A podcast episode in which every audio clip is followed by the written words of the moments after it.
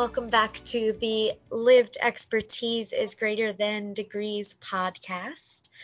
I am Kayla.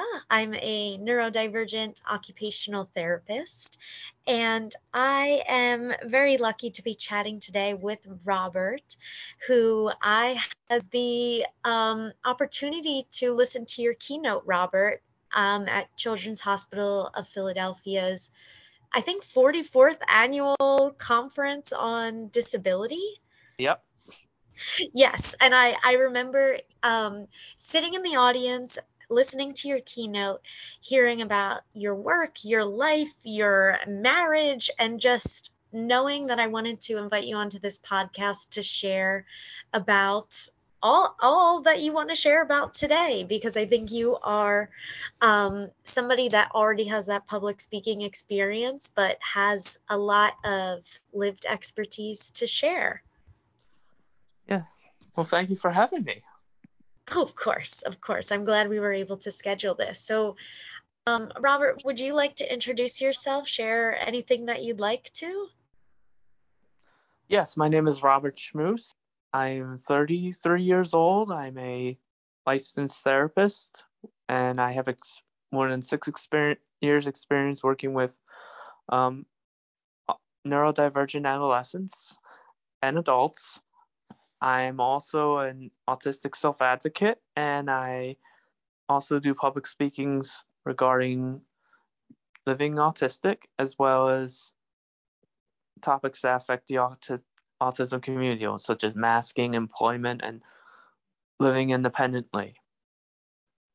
That is awesome, Robert. And I, I hope we can get to some of those topics today to give just a brief overview in the limited time that we have. But at the end, I will definitely ask where people can find you on the internet, on social media, how they can book you to um, share more about those topics and, and to reach a wider audience with your messages. That sounds great.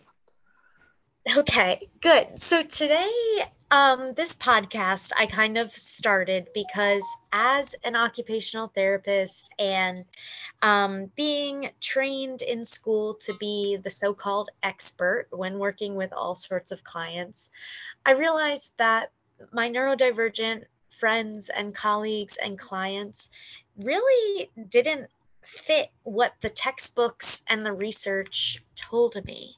And when I started to get to know people for who they were, I learned a lot more than I learned in school, I will say. And um, I wanted to start this podcast to have a platform for people to share um, some things that they learned in school that have helped them, and also some things that they've learned outside of school that have made a difference in their life and their career and their work. And so, my first question for you is um, what is something that you learned at some point in your education in school that has helped you in your life? Well, that's a very good question because there's always things that we've learned in life where they're like we the typical things we learn in school, which is things such as uh, know how to do this and how to do that. However, for me, it's always been the outside experiences. For example, like I've learned a lot of things um, from family members, like my two grandmothers, my parents. I've also learned things from many friends and people who I went to school with, and also out in the community. Like I was able, to, I've been learning of different perspectives from from those who I met. Like I have a friend, she friend who I know, she has lived an in, has very interesting life, and you know, I was able to learn a lot from her. I was also able to learn a lot from people who I've come across, like whether that be humility or hap- or happiness or finding what you need in life. So you've you've found all sorts of people to be your teachers. Of course, the, definitely. The way I see it is that if you were to, find, to go out into the world and with no no um recent knowledge, and you were and your job was to speak with somebody, you'll find out that that people have more stories than you think they have. If that makes any sense. That's exactly what this podcast is about. You you are giving me the perfect segues. um yeah, I think everybody has stuff to share and I think you as, you know, a licensed counselor, you're did you say licensed counselor, licensed therapist? Yep, I'm an LC yep, I'm an LCSW. LCSW, so licensed clinical social worker. So you have those letters after your name. I have some letters after my name as a occupational therapist and pretty much I started this podcast to say you don't need letters after your name to be intelligent, to have meaning that you can share with the world, and to have things to teach. Right, that's all what I've always believed because you know, you can have like the many of the people who I met in life, like a lot of them had just high school high school education. A lot of the people who I've learned from had like a high school education or base or a bachelor's education. Like it doesn't matter where you go. It matters how you utilize your life and what you put forth. Yeah, that's that's exactly it. You've you've got this one life, so how how can you make the most of it? Mm-hmm. Absolutely. So, can I ask what led you into working with neurodivergent adolescents? Well, it all started when I found out I was neurodivergent. Like when I was growing up, before I was diagnosed, you know, I always knew that there was something different about me. You know, I could, I perceived things differently. I had difficulty with certain social cues. I never, re- I always felt, you know, different. But, and you know, I always did things such as stimming, and you know, has been always told that you know, stop doing that, stop stimming, stop flicking, or things like that. But I didn't see anything wrong with it. And you know, then like as I went through high school, my anxiety went of not coping with a lot of things. Like it got worse and worse until I had to be hospitalized in a psychiatric ward on President's Day weekend 2005. And it was at that time that I was, you know, from the psychologist there that I was diagnosed with, well, now it's autism, but back then it was Asperger's. I'm I see myself as autistic than As, Asperger's. And when I found out about what autism is and and neuro, and well, there wasn't really a word for neurodiversity back in 2005, but what I would say neurodiversity when I read into it is like, oh my god, everything makes pardon my French, everything makes fucking sense. at that time it's just everything makes like you know the what the characteristics and that everything not only physics it was all coming to me. And then not only that but not only that I found out what it what I have I was not the only one. Knowing that was powerful that I was not the only one I think that's invaluable, right? Nobody wants to feel so different. So like it's it's lonely to to not understand yourself. Absolutely, and you know when you f- when you feel lonely, you feel like you know like you're the only one who does this, the only one who does this. You know, like when it comes to like yes, there's the individuality, which is great. It's perfect. It it is important to be individual self, but when you're trying to find yourself and you have and you have these characteristics and you want to say, you know, and you feel like you there's no one like you, like you there's no like someone who can not not fully understand but emphasize to a greater degree, it can be lonely. I I'm I'm sure that that President's Day weekend almost 20 years ago was not the best time for you, but it sounds like it has led to some some clarity and some understanding. Oh, absolutely. It's a, a lot of clarity, and like I said, you know, not only knowing what what I, what I am, it was but also that I'm not the only one. Like knowing what I am is important. Knowing like how I and how I how I contribute to this world and, and what's my purpose, you know. That was a stepping stone towards that. That that is a good way to look at it. I feel like um, my my lead into my work is a little bit different is basically I've always gravitated towards neurodivergent folks and thought it would be a great setting for me to work. And then I realized at 25 that I had ADHD and it's different um, but it's it's something I wouldn't have realized if I didn't have so many neurodivergent friends and colleagues and clients. And I I don't like putting people into boxes or sticking people with labels, but sometimes those labels are a tool that we can then use to learn more about ourselves along the way. Yeah, because you know, if you're like, yes, we've all heard like, oh, like let's not label ourselves, label ourselves. But the thing is, like, how do you label yourself? Like, if you're labeled, like, yes, like no one wants to be labeled as like a stereotype, no matter what what stereotype that is, but to label your to know that you are an autistic and a neurodivergent, that makes you know that you exist. Yeah, I and and so you've kind of you had that you know major setback or major challenging time in your life, got your diagnosis, and almost 20 years later now you've been doing this work. And and do you feel that being autistic and being neurodivergent is helpful in your work?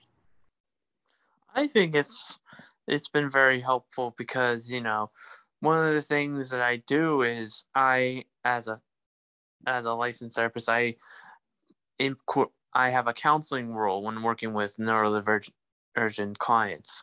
And a lot of these clients they every one of them is different. Like that's something you that's i need i cannot stress anymore is when you see an a neurodivergent if you met on a neurodivergent person you've met a neurodivergent person. Everyone is different in that sense characteristics and all. Um but, but you know some neurodivergents have similar or have similar um, issues, similar things they struggle with, and that's and the you and the clients I've worked with are no different. Like there are clients in there who have difficulty with coping with anxiety, coping with stress, and those are things I struggled with growing up. And I can, and one of the things I can definitely do is really kind of put myself in their shoes and see, okay, what, okay, they're going through such and such. Why don't I show them kind of the strategies that I've been taught by therapists when I was their age? Yeah, so and I, I, think you.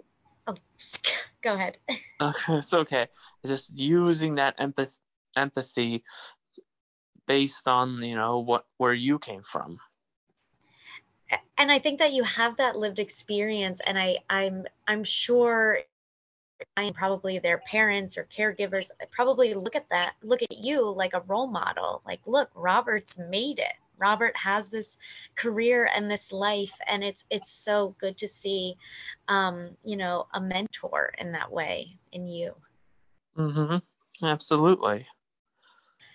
So let me bring it back to this idea lived expertise is greater than degrees. So you have a degree. Your degree got you in the door got you this this career, this job, and what is something that you think maybe other LCSWs, OTs, speech, um, even as far as you know the different behaviorists, what's something that they should know about working with neurodivergent clients that they're not learning in school?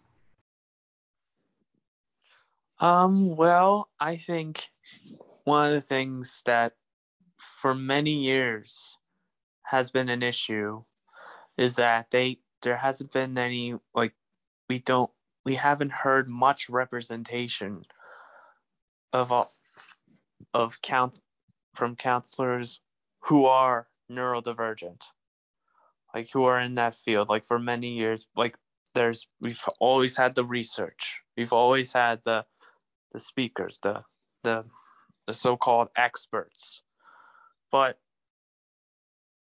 but only until recently only until recently have we heard from the neurodivergents themselves especially neurodivergents who are in the mental health field and who've had that unique experience. And you know like and me like i like i'm a neurodivergent. I've lived that life. I'm still living that life and i'm using my unique experience to help others. But i never see myself as as an expert. I'm not i'm not a damn expert. Pardon my french again. But um i am an avid learner. Like every day i learn. I think that's also not one other thing you have I think the the field needs to understand is like, you know, we're learning about the world ourselves, and for us to learn, we have to listen. And who we have to listen to? The neurodivergent community. I'm I am with you on that, Robert. The the hashtag nothing about us without us.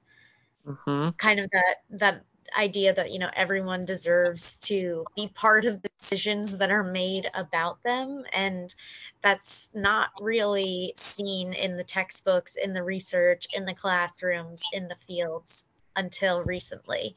Um, so i totally agree with you there. And and that lifelong learning idea that it's you know not just when you're done school or getting that continuing education credits but where else are you learning with conversations, podcasts, YouTube, social media? I learned so much on Instagram. It's it surprises me every day. Yeah, absolutely. Like you you have you learn a lot from like and, and from that from like even social media like which you know social media can have can also be a double-edged sword but you know we're hearing the voices. And that's what we're starting to do. We're starting to hear the voices from the neurodivergent community. We like from from different points of views in the neurodivergent community and and even from people of color within the neurodivergent community. We're hearing so much from it and it's getting and it's going to get bigger and bigger. I honestly feel if we just continue to speak out. I am looking forward to that, you know, that intersectional neurodiversity. Um, for people that are listening that like your voice and like what you have to say, where can they find you and uh, learn more about you and book you for other advocacy opportunities? Oh, well, there's a, I actually, there's a number of um, um, ways they can um, contact me. First is through my LinkedIn profile. Um, and that LinkedIn profile is under Robert, last name S C H M as in Mary, U S as in Sam. And I have, af- after that, I have A and U and MSW LCSW. Another way I can be contact another way I can be contacted is through I have a speak speaker hub page and you just write in that name Robert um S C H M as in Mary U S at www.speakerhub.com and put that name in, into the search engine there. Um, I can be reached also via email, which is all lowercase S C H M as in Mary, U S as in Sam. The number is 898 at gmail.com. And another way I can be reached is, is also through um, this website website that I have. My uh, I another a fr- my friend and Fell's autistic self-advocate Nick St. Clair. Him and I came have done virtual talks on various subjects such as autism and self-advocacy, and you know how you know masking as well as how does how how how to cope during the pandemic as an as a neurodivergent person. And so we offer services like that for our website. And that website is www. dot once again my last name S C H Evans and Mary U S as in Sam and then S T C L A I R dot com. So those are, are some ways to contact me. I will be sure to put all of those contact methods linked in the show notes. That's what the podcasters say. I don't know how to do that yet, but I will figure it out so people can find you. And when we post on social media, we'll also have it in the captions so people can find you because, like you said, we have to talk more about this and um, it's growing and things are changing through the pandemic, but we need to unmask, we need to increase employment, and we just, you know, need to be kind to each other. Mm-hmm. Absolutely. I couldn't agree more. Thank you so much, Robert. Do you have any final words, or should we say goodbye to the people? um, hmm. I guess the final word that I can say is, you know, keep living your life, live it to the fullest, make your voice heard no matter what, and give them hell. I love it. You're sending people off with, you know, ready to take on the world. thank you so much, Robert. It was awesome talking to you. Well, thank you so very much for having me. It was a pleasure being on.